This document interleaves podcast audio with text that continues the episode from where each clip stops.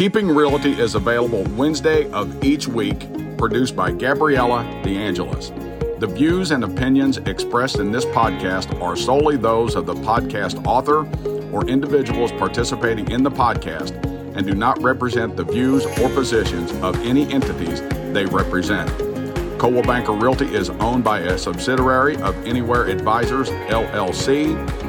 Coldwell Banker is a registered service mark owned by Coldwell Banker Real Estate LLC. Keeping It Realty podcast is the place where we will discuss everything you need to know about buying and selling real estate, as well as the true reality and behind the scenes of being an agent today. I'm so passionate about helping you achieve your goals while navigating you through the world of buying and selling by providing you helpful tips, expert advice, as well as real life experiences to help you gain the confidence to be where you dream to be. Join me as I introduce our special guest, Vice President of Mortgage Lending at Guaranteed Rate Affinity, Mark Evans. He has come on today to talk with us about the pre approval process, expenses that first time homebuyers aren't aware of or don't think about, and lastly, mistakes to avoid when purchasing your first home or any home. Hello, and welcome to the second episode of Keeping It Realty. I am so excited. Once again, I am just so thankful to be sitting down right now recording this. I have on Mark Evans. Hello, Miss Gabriella. How are you? Good. How are you? I am fine, and I'm really glad to be in sitting on this second episode with you. Good. Me and Mark are like besties. He is what makes Coldwell Banker and our Northern Kentucky office so fun. So I feel like we should just get right into this episode and I feel like it's only right to ask you what is the real tea on buying your first home? Well, the real tea in realty would be to first get the pre approval done before you do anything. Uh, in, in today's market, if you're not pre approved going in, you really could be wasting your time as well as the realtors that are out there showing you homes and everything else. So, so it's important to get that pre-approval. Now there is a there is a difference between a pre-qualification and a pre-approval. So some people will just do a pre-qualification, and that's where basically the lender just evaluates the the debt, the income, the assets, and provide an estimate on how much that you're likely to be approved for. Whereas a pre-approval will look through the credit report, financial information to determine your, your approved loan amount. Once that process is complete, then we can disclose the specific mortgage amount and, and help the buyers pin down an interest rate, uh, which will help strengthen their purchase offer. Because in today's market, with the really the lack of inventory that's really out there, you have one shot. So it needs to be your best foot forward. Right, 100%. I agree. In terms of the pre approval process, what are they going to need to get pre approved? Okay, well, our process, and I can't speak for everybody, but our process is pretty simplistic. It's an application, it is done online. Uh, I like to talk to the people even before they write the application up or fill out the application. That way they get to know me, I get to know them. When I send them the application, it takes about 15 minutes or so to complete. Really just kind of basic information. Now, uh, name, date of birth, social security number that is pertinent, job history. We need two years of stable employment, two years of residency. So if you've lived in some places, maybe four or five months at a time, you were in between homes. Every place where you've lived in the last two years, we need we need to track that as far as the money in the bank, it, listing all of your assets, whether it's retirement funds, 401k, checking accounts, savings accounts, anything like that. We're trying to make the pre approval for you the best way that we possibly can. So don't withhold any information because all that's going to do is hurt everybody in the long in the long run. So be upfront with everything, be completely open. So that's another thing where that pre-approval comes in we're not going to stretch somebody out to where they're going to be payment poor or all their income is going to the house payment. So it's important to get all that up front in the beginning with that pre-approval process. Right. So what are the statements that you need in order to have a pre-approval in hand? Okay. We will need if they're a W2 employee the last two full years of W2s. With COVID coming on, people have switched jobs, done that kind of thing, so they may have multiple W 2s in the same year. That's great, that's fine. We just need them all because we look at a two year average on their salary. So that's where we, we base things at. Bank statements for the last couple of years, checking account, your savings statement, last quarter of your retirement statement. Those are all important because we have to show that the buyer does have money for that. Some people even get gift gift funds for closing or for the down payment, which is completely fine. We just have to document that. I know one of my past clients that you actually were the lender for used a gift, and I think some people that never purchased a home probably want to know more. So, explain exactly what the gift is and how that works. In cases where they can make the monthly payment on the house, that's not a problem, but they don't have the financial assets up front to get the money to put the down payment on. We can use basically a gift from a from a relative family member uh, somebody's got a vested interest in that buyer. So it's basically filling out a template form uh, that says, I am going to gift or give X number of dollars to the buyer for the purchase of a home and do that without any expectation of paying it back.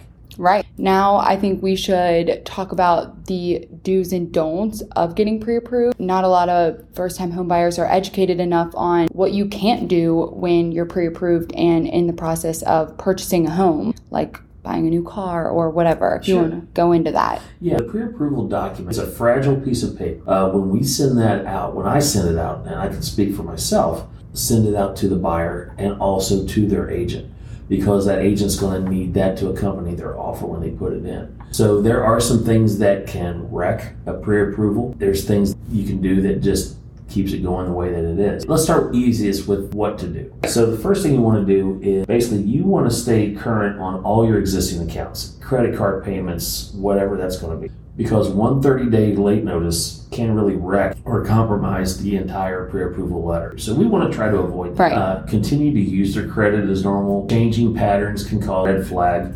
Uh, and can lower the credit score. So we don't want to change anything related to credit because credit is so sensitive.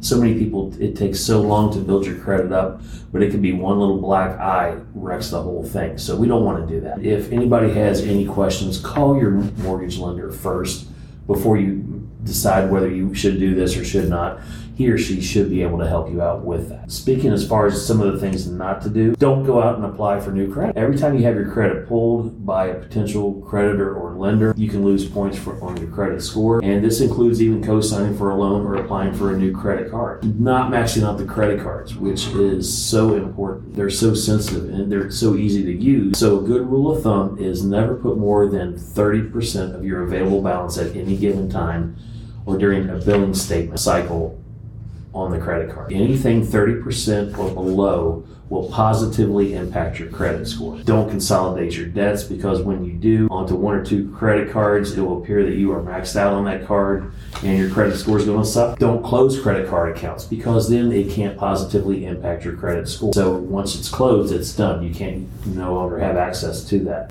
Don't transfer money in between accounts unless you're receiving complete documentation from your bank itemizing all the transfers, that could be have a negative effect. Don't make career moves. That's that's the big one. Let's talk about the job changes for a second. Don't change jobs while obtaining mortgage financing. It, but if that's the situation, and sometimes it's out of necessity that people have to do that, talk to your mortgage professional first. Ask them, how's that going to help? And if I do have to switch jobs, what's it going to take for me to do this to where I can remain pre-approved. Don't let any accounts go into red as far as being insufficient uh, on your funds. Keep all those in good standing. Don't keep your cash in a safe or overseas account. Safe money cannot be counted. We can't put that towards down payment or anything because we have no idea where it comes from. Right. Because of the possibility of money laundering, anything like that. Every dollar in a, in a mortgage loan has to be accounted for. So that's that's important. It has to be sitting in your bank account for how many months would you say? Uh, it, it needs to be in there for a period of time.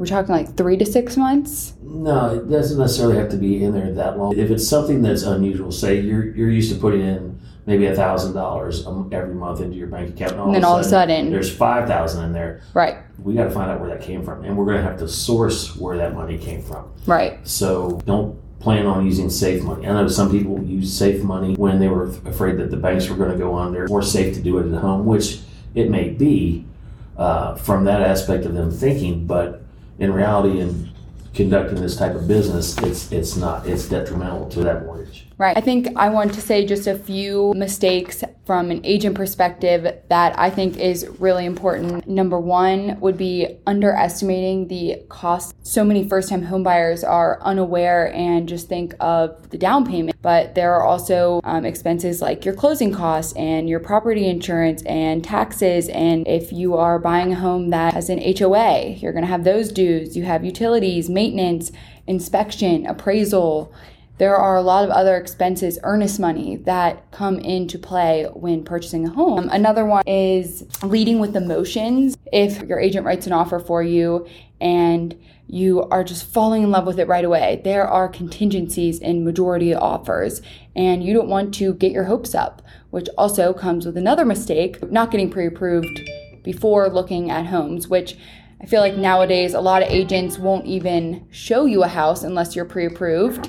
Mark, that's not funny, um, because um, you don't want to get your hopes up. You don't want to go see all of these homes that you financially cannot afford. So, and I know Mark definitely would agree with me with that. Oh, absolutely, I would. When you put an offer in today's market, it has got to be your best foot forward.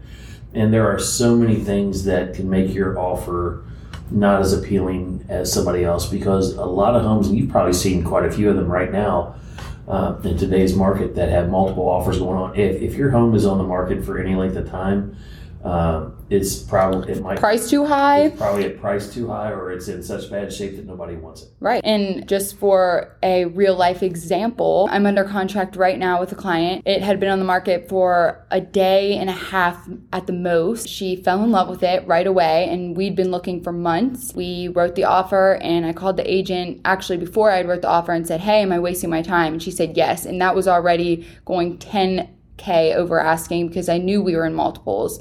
Um, but when you work with a good agent and you know how to negotiate and write a good offer, we ended up getting it, but we did go 20 over asking. But I think that brings us into talking about an appraisal. I think that is very important.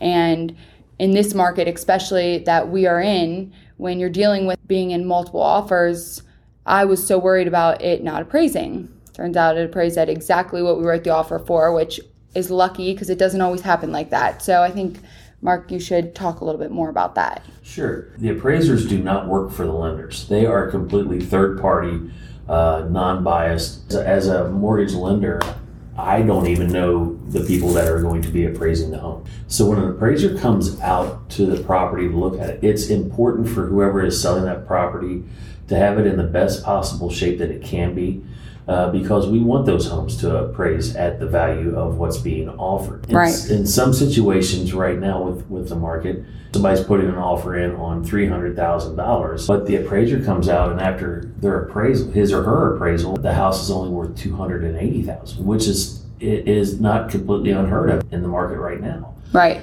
So what happens to that? That has some consequences to it, and it can be used as a negotiation tool for the buyer, mm-hmm. but that contract stated 300,000. But the loan is only going to cover up to what the appraiser values the house at. Right. Or that property. So what they're going to look at is say your house is three bedroom, two bath. Uh, they're going to look at other homes that have recently sold in that area that might be three bedroom, two bath, hopefully around the same square footage, and see what those price ranges were going for. That's that's called a comparable. Right.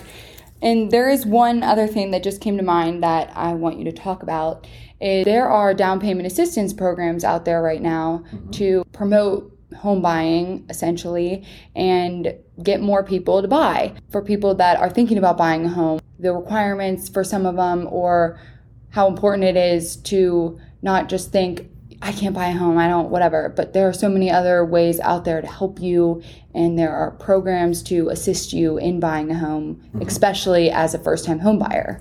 Right. There is down payment assistance programs that are out there. Some are na- national programs, some are ran by the state, and there's even some that are ran by, by the city or local cities and, and governments.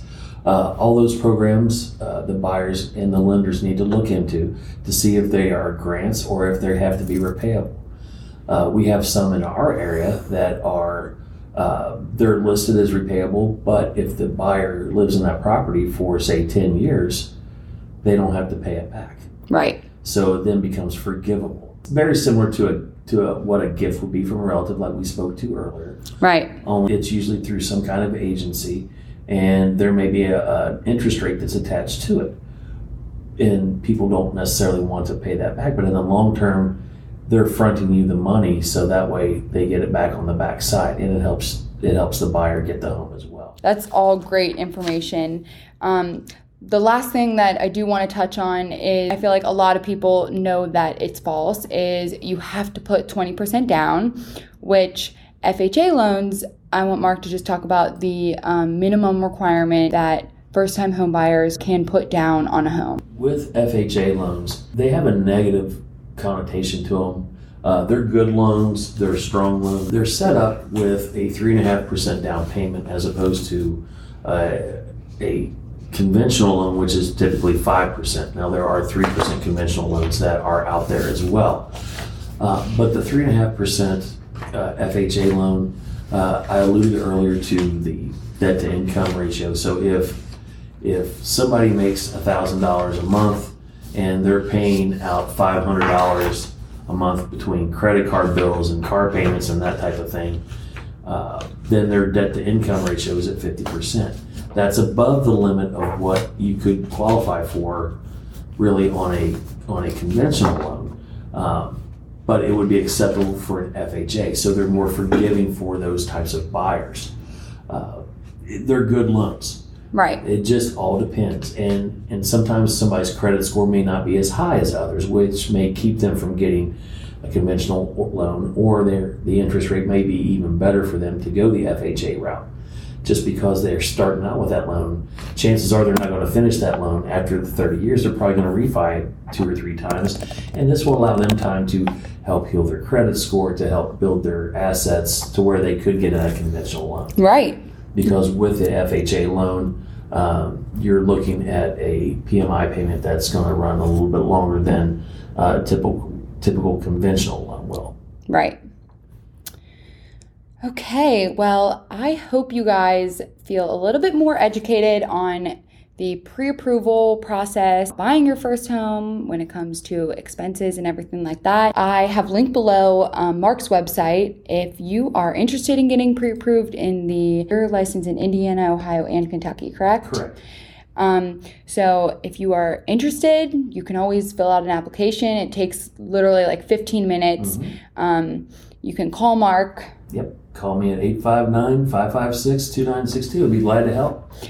So, my website is linked below as well, and as well as a Google form that if you want to get weekly newsletters on the episodes, I would love to send that out to you. All you have to do is just type in your name and email, and immediately you will get a newsletter. And I hope you guys enjoyed this week's episode, and I can't wait for next week. Thank you so much, Mark, for coming on my podcast. You're the best. You're welcome, Bestie. That is no problem. And I will tell you, uh, if you are looking for a realtor, uh, you're not gonna beat Gabrielle. She's she's great. Aww. Well, I hope you guys enjoyed, and Mark will definitely be coming on soon. We're just gonna brainstorm some more topics because there's too many.